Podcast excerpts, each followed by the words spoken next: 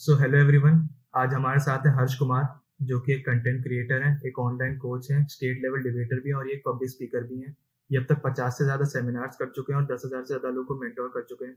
So first of all sir welcome to my show and thank you so much for coming thank you so much Yeah, thank you so much, Akshans, for inviting me on your podcast.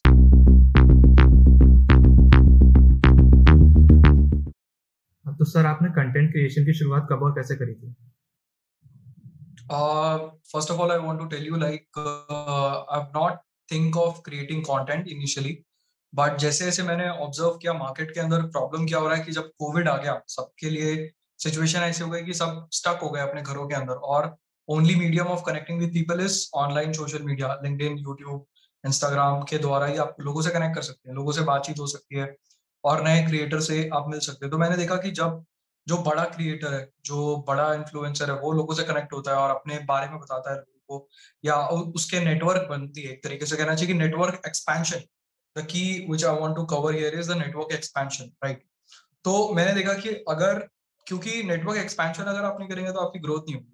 Network expansion करने के लिए आपको कुछ तो valuable audience को देना पड़ेगा जिससे आपकी ऑडियंस बनती है और आप बड़े होते हैं। तो फिर मैंने सोचा कि स्टार्ट करते हैं और मैंने स्टार्ट किया था दिसंबर में। पहली वीडियो मैंने बनाई थी यूट्यूब पे। फिर उसके बाद धीरे धीरे मैंने इंस्टाग्राम पे वो कंटेंट लिखा है फिर मैं जनवरी से ही स्टार्ट किया था वीडियो वगैरह शुरू करना एंड जनवरी फरवरी से ही मैंने स्टार्ट किया था और अभी ज़्यादा टाइम नहीं हुआ तीन चार महीने ही तो सर आपके इंस्पिरेशन या आइडल भी थे कोई जिन्हें देख के आपने शुरुआत करी थी?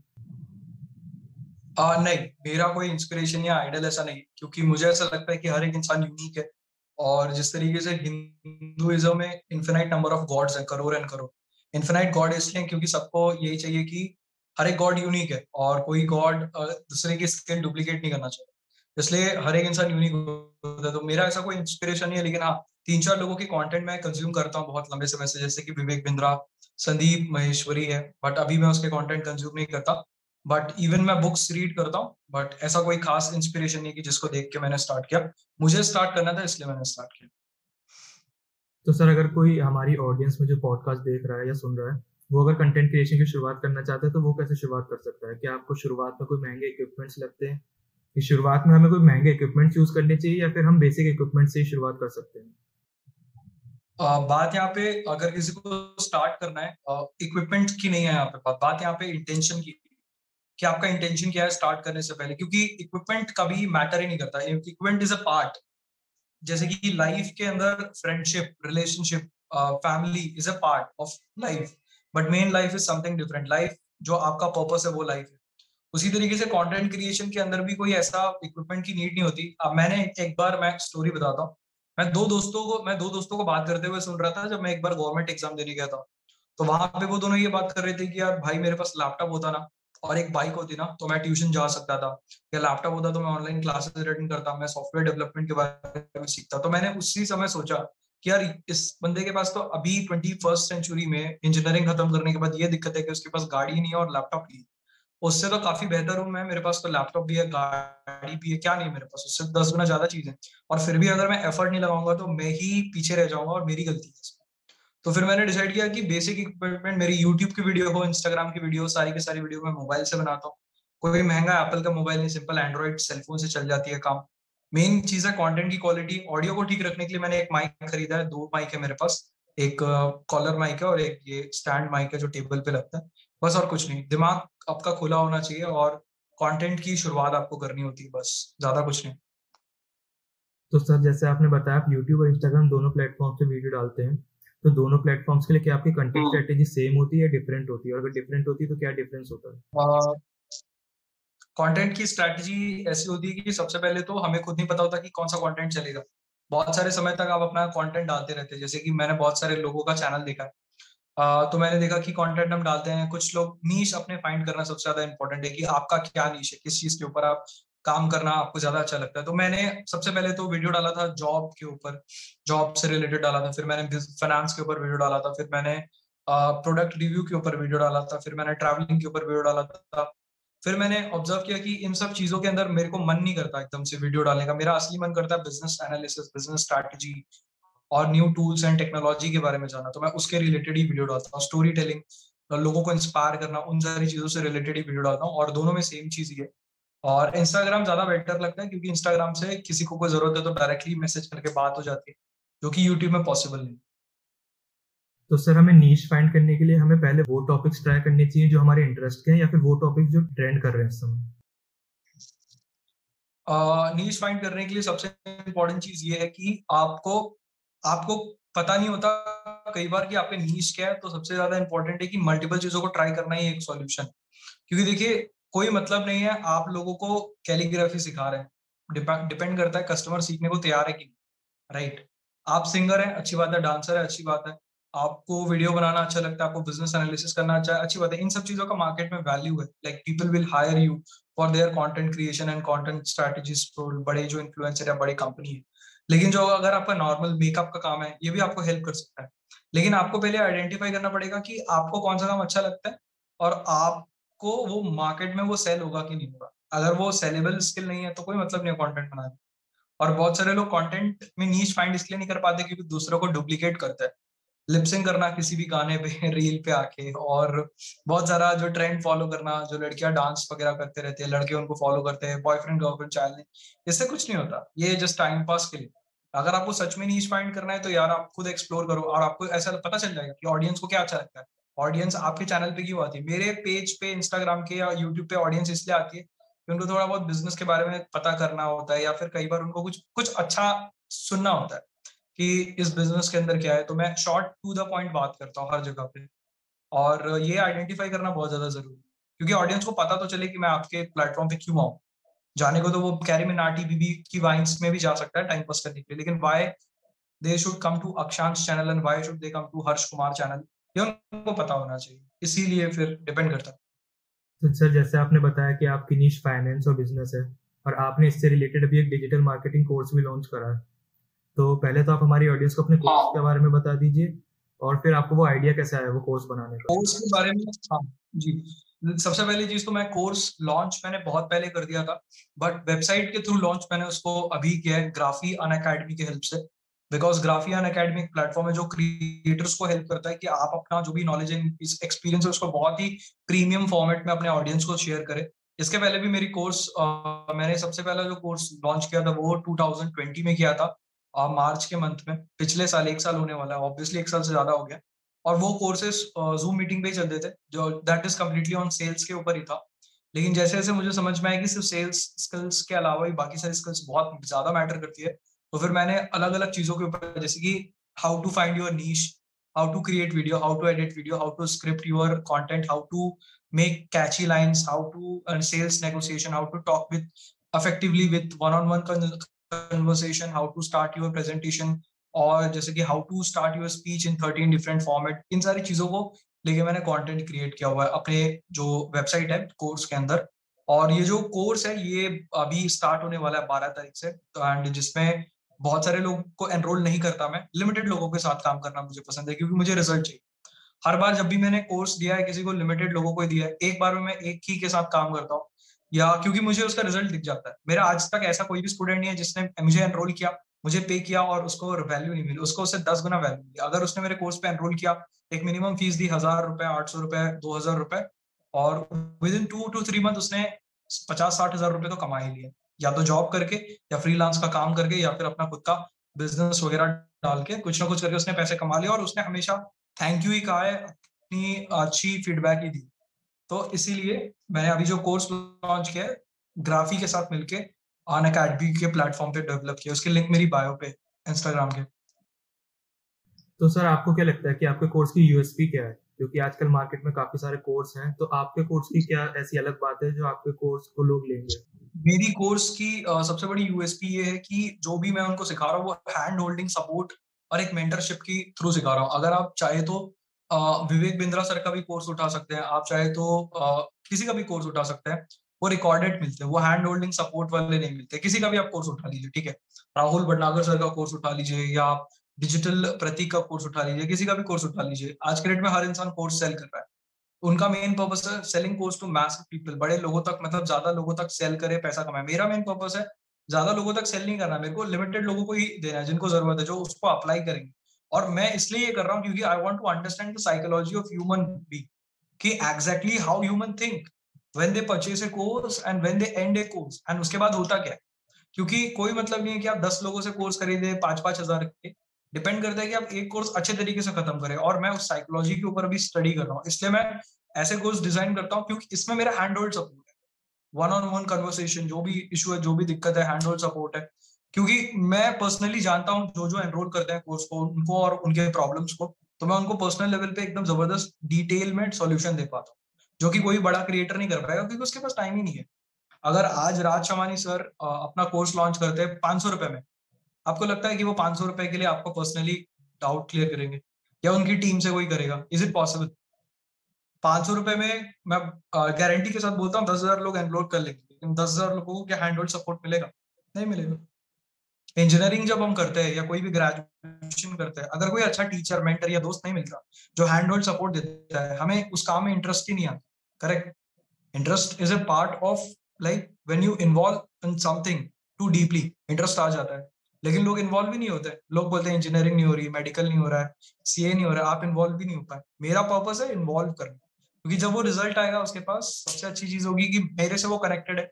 आगे चल के हम दोनों मिलकर साथ में कुछ बड़ा बिज़नेस कर सकते हैं। मेरी टीम के अंदर वो आ सकता है आगे चल के। मेरी टीम के साथ वो काम कर सकता है। मेरे पास हमेशा कोई ना कोई नया प्रोजेक्ट आता रहता है। किसी को अपनी ब्रांड पब्लिसिटी करानी होती है, किसी को वेबसाइट डेवलप कराना होता है। और क्योंकि मेरे साथ उस बंदे ने कोर्स कर रखा है तो ये तो सीधी सी बात है कि मैंने उसको ट्रेनिंग दे रखी है पहले से। उसको मैंने सब कुछ सिखा दिया। उसके पास स्किल की तो प्रॉब्लम नहीं है। अब बस उसको काम चाहिए तो काम भी मिल जाता है। सीधी सी बात है। तो ये सबसे बड़ा फ़ायदा है मेरे लिए। और ये जो मेरा कोर्स है, ये इसी तरीके से बनाया गया है कि आपको बहुत ज़्यादा कम टाइम में अच्छी वैल्यू इम्प्लीमेंटेशन के साथ मिल जाएगी। तो सर, अगर कोई अपना कोर्स शुरू करना चाहता है, उसके पास एक स्किल है, वो उस स्किल में मास्टर कर चुका है, वो उसे लगता है कि मार्केट में इस स्किल को लोगों को सिखाने की ज़रूरत है तो वो कैसे अपने कोर्स की शुरुआत कर सकता है, वो कैसे बना सकता है अपना कोर्स? और दो ऑप्शन है। सबसे पहले तो ये देखना पड़ेगा कि वो जो आप कोर्स या वो जो प्रोडक्ट आप लॉन्च करने वाले हो, उस प्रोडक्ट को ऑलरेडी जो खरीद रहा है बायर है, उस प्रोडक्ट का जो ऑलरेडी बायर है, वो सेटिस्फाई है कि नहीं?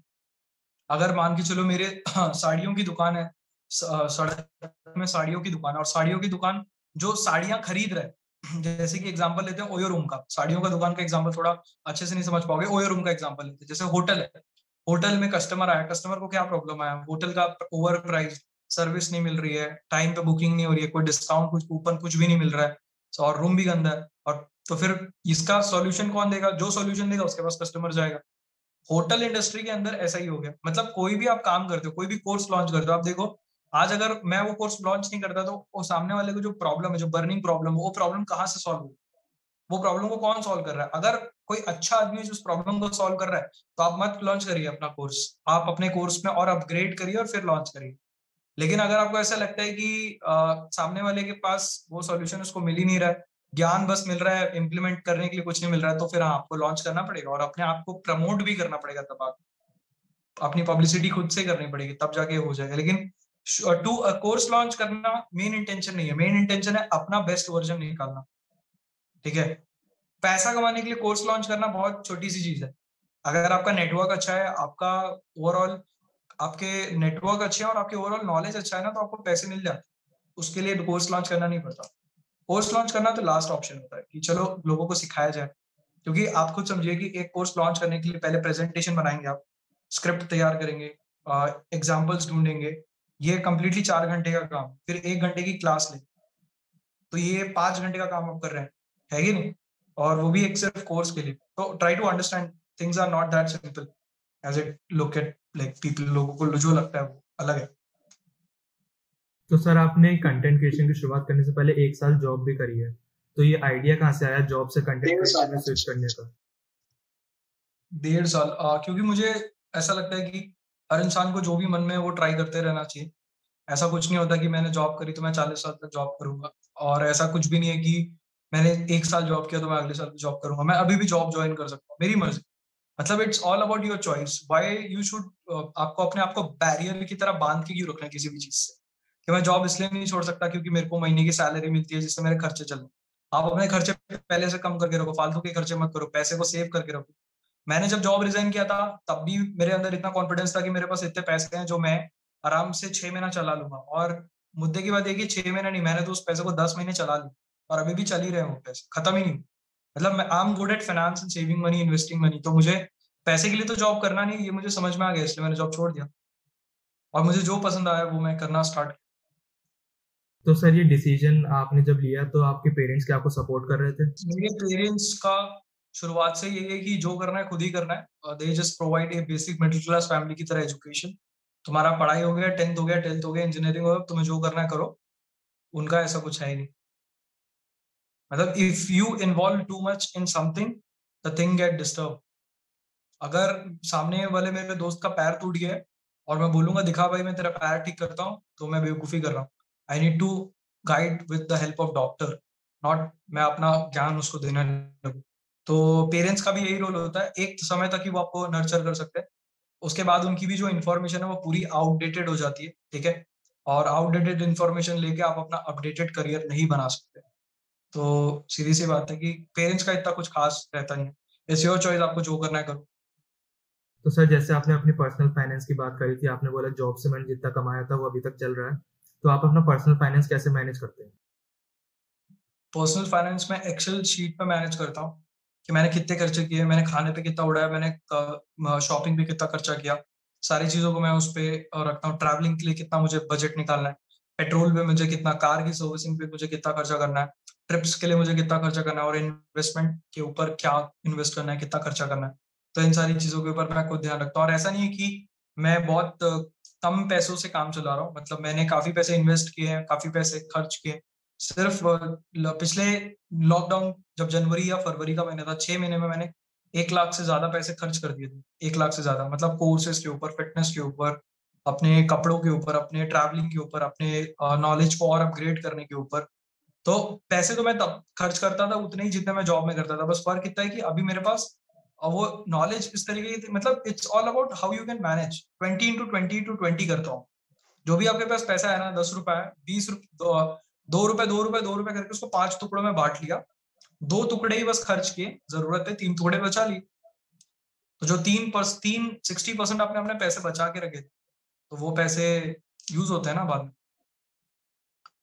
और सबसे इम्पोर्टेंट चीज़ है कि मेरे पास कोई ई e नहीं है, कोई भी ई e नहीं ना कार की ई e ना ना बाइक की ई है, ना किसी गैजेट की ई है, सब ऑन पेमेंट ई पे कोई प्रॉब्लम नहीं दैट्स वाई पैसे चल जाते हैं। तो सर, आप एक स्टेट लेवल डिबेटर भी हैं और एक पब्लिक स्पीकर भी हैं। तो क्या आपको शुरुआत से शौक था स्टेज पे जाके बोलने का? ये स्किल आपने ओवर द टाइम एक्वायर करी है। ये मैंने ओवर द टाइम एक्वायर करी है और इसका सबसे बढ़िया था कि मैं जब कॉलेज में था तो मैं देखता था कि कौन सी ऐसी कंपटीशन है जिसमें ऑडियंस एकदम कम, जिसमें चार लोग सुनने के लिए बैठे हैं और दस लोग परफॉर्म करने के लिए तो मैं उसमें पार्टिसिपेट किया करता था और तब मैं जीत, जीतता था। सेकंड प्राइज थर्ड प्राइज तो मुझे समझ में आया कि चलो, अब तो काम चल गया। फिर धीरे धीरे मैंने इंटर कॉलेज में पार्टिसिपेट करना स्टार्ट किया। तो वहाँ पे भी मैं फ़र्स्ट आ जाता था क्योंकि मेरे कंपटीटर जैसा कोई मिलता ही नहीं था सेकेंड ईयर या थर्ड ईयर पे। फिर मैं बड़े कॉलेज जाता था IIT IIT Kanpur IIT Delhi IIT Bombay और एनआईटी और आईएम्स के अंदर। वहाँ पे मैं सेकंड आता था कभी रनर अप कभी हार जाता था। तो स्टार्टिंग विथ स्मॉल स्टेप्स जो आसपास मिलते हैं और फिर धीरे धीरे फिर uh, मेरे फ्रेंड्स भी डिबेटर है कॉलेज के अंदर हिंदी डिबेट इंग्लिश डिबेट सब हम किया करते थे मिलजुल के। बहुत मज़ा आता था इस, दोस्तों के साथ करने में। तो शुरुआत से नहीं था कॉलेज में ही आके होता है सारी चीज़। तो सर जैसे कोई भी पहली बार स्टेज पे चढ़ के बोलता है सामने ऑडियंस होती है तो सबको डर तो लगता ही है एक नर्वसनेस होती है स्टेज फियर तो होता ही है। तो आपने उस फियर को ओवरकम कैसे करा था? uh, सबसे पहली बात है कि जब मैं पहली बार स्टेज पे गया था तो सबको देखो चाहे स्टेज पे जाने का डर हो चाहे किसी लड़की को प्रपोज करने का डर हो चाहे रेगुलर कसरत करने का डर हो या फिर कोरोना की वैक्सीन लगाने का डर हो ठीक है? या फिर किसी भी तरीके का डर डर को फाइट करने का एक ही तरीका होता है do the same thing again and again कोई ऐसा वन टिप नहीं होता it's only one thing like मुझे किसी इंसान किसी लड़की को देख के नर्वसनेस होती है तो मैं उससे बार बार मिलूँगा, बातचीत करूँगा तो वो खत्म हो जाए। अगर मुझे स्टेज में डालने में डर लगता है तो पहले मैं स्टेज में जाके खड़े होऊँगा, कुछ बोलूँगा नहीं ऑब्ज़र्व करूँगा। दूसरे को जो बोल रहे हैं, उनको देखूँगा स्टेज से जाके ऑडियंस को। फिर एक बार माइक होल्ड करके मैं जस्ट बोलूँगा कि मतलब hey everyone we are going to start this event in upcoming five minutes so please stay and focused with us and first speaker is coming in next row ऐसा करके कुछ कुछ बोलूँगा। धीरे धीरे करके फिर, by doing same thing again and again, you remove all kind of fears, i think. तो सर रिसेंटली आप भगवत गीता भी पढ़ रहे हैं। तो सर, आपकी लर्निंग्स क्या भगवत गीता? अगर आप टॉप फाइव लर्निंग्स हमारी ऑडियंस को बताना चाहे भगवत गीता की तो वो क्या होंगी? भगवत गीता की सबसे बड़ी तीन लर्निंग है। First of all first of all you need to like you need to focus on your body you need to focus on like healthy body and healthy mind आपको अपने बॉडी को फिट रखना बहुत ज़्यादा ज़रूरी है योगा करना बहुत ज़्यादा ज़रूरी है। एंड क्योंकि हेल्दी बॉडी रहेगी, क्योंकि आपका स्टमक आपका सेकेंड ब्रेन होता है। और अगर आप अपने सेकेंड ब्रेन को ठीक नहीं रखेंगे तो आपकी पूरी बॉडी खराब हो जाएगी। सेकेंड चीज़ है कि आपको अपना जो लाइफ है, उसको एक तरीके से समझना होता है कि life is all about limited time के लिए आपको मिलता आप इस दुनिया के अंदर एक ऐसे ह्यूमन बीन है या ऐसे एक लिविंग बीन है जिसके पास बहुत ही छोटा टाइम है, साठ साल, सत्तर साल का टाइम होता है। जिससे ज़्यादा साल तक तो पेड़ और कीड़े मकोड़े जी लेते हैं कुछ कुछ ठीक है, मछलियाँ जी लेती हैं, वेल हाथी वाथी जी लेते हैं।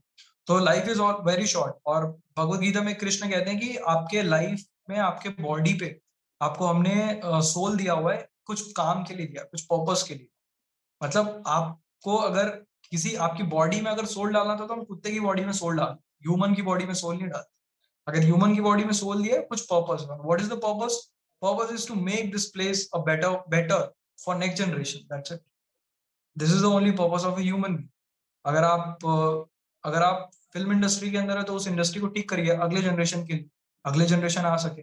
अगर आप एक्टिविस्ट हैं तो सोशल वर्क और उन सारी चीज़ों पे ध्यान दीजिए। अगर आप ऑन्टरप्रनर है तो बिज़नेस करिए, ताकि आगे चल के लोग बिज़नेस करने का मन करें करेक्ट तो इस तरीके से what is the main purpose of life to make this this earth is a better place ताकि आगे की जनरेशन के लिए ठीक ठाक क्योंकि आप ये काम करेंगे तो नेक्स्ट जनरेशन जो आएगी, उसको इसका बेनिफिट मिलेगा। ये सेकेंड चीज़।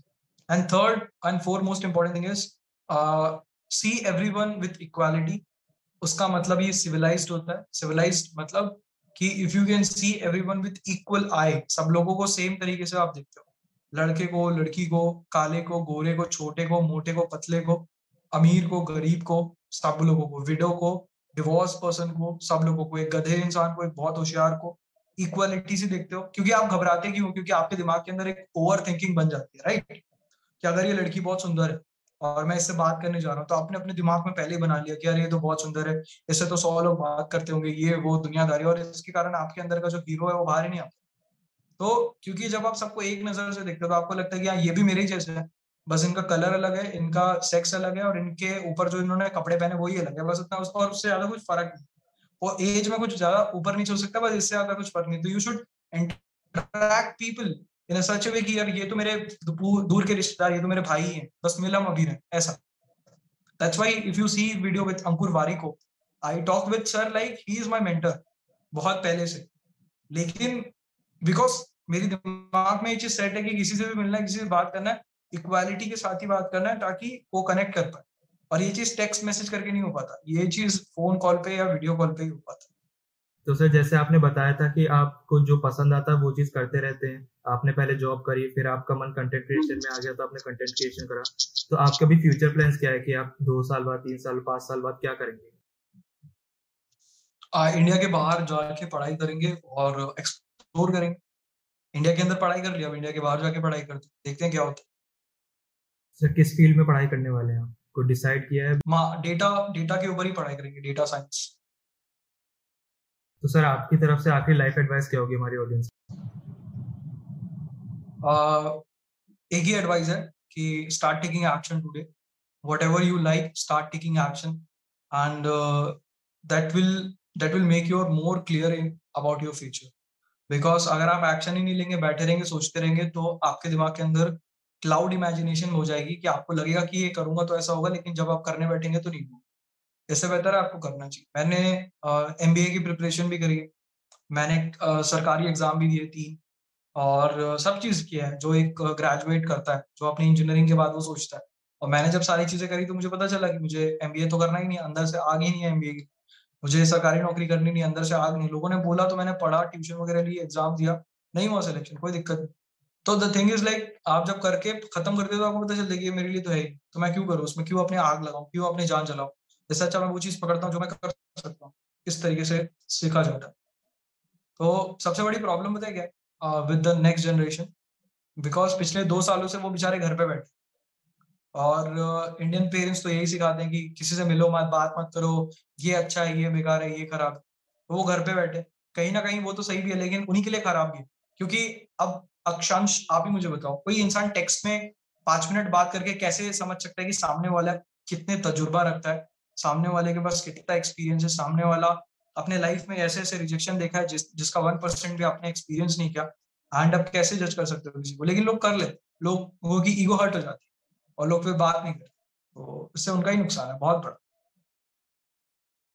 हम्म, सही बात है सर। आजकल लोग काफ़ी जजमेंटल हो गए हैं और लोग एक दूसरे का सोशल मीडिया प्रोफ़ाइल देख के जज कर लेते हैं एक दूसरे को और एक नोशन बना लेते हैं कि यार भी तो ऐसा ही होगा। तो उसमें उनकी गलती है, उसमें मेरी गलती है। जज आप कर रहे हो, आपकी गलती मेरी गलती क्योंकि जो लोग जज कर रहे हैं, उनको कर रहे हैं तो उनका प्रॉब्लम वो आज जज कर रहे हैं, कल भी करेंगे, परसों भी करेंगे और फंस के रह जाएँगे एक जगह पे। वो उनका गलती मेरा गलती ऐसा मैं कुछ नहीं कर सकता। इसमें सारा का सारा फॉल्ट उनका है सारी चीज़ें ही उनकी है and that's I think this is the only purpose की जो भी आप कर रहे हो उसमें आप फंस के रह जा रहे हो खुद से that is a problem sir once again thank you so much for coming काफ़ी मज़ा आया आपसे बात करके काफ़ी कुछ सीखने को मिला। उम्मीद करता हूँ हमारी ऑडियंस को भी उतना ही मज़ा आएगा उनने भी उतना ही कुछ सीखा होगा। डेफिनेटली वो सीखे ही मेरे इंस्टाग्राम की आईडी की डिटेल मैं डिस्क्रिप्शन में डाल दूँगा इस वीडियो के वो भी आप देख लेना। और अक्षांश को भी फॉलो कर लेना मुझे भी फॉलो कर लेना। और कोर्स की भी डिटेल आपको मिलेंगे वो भी आप देखिए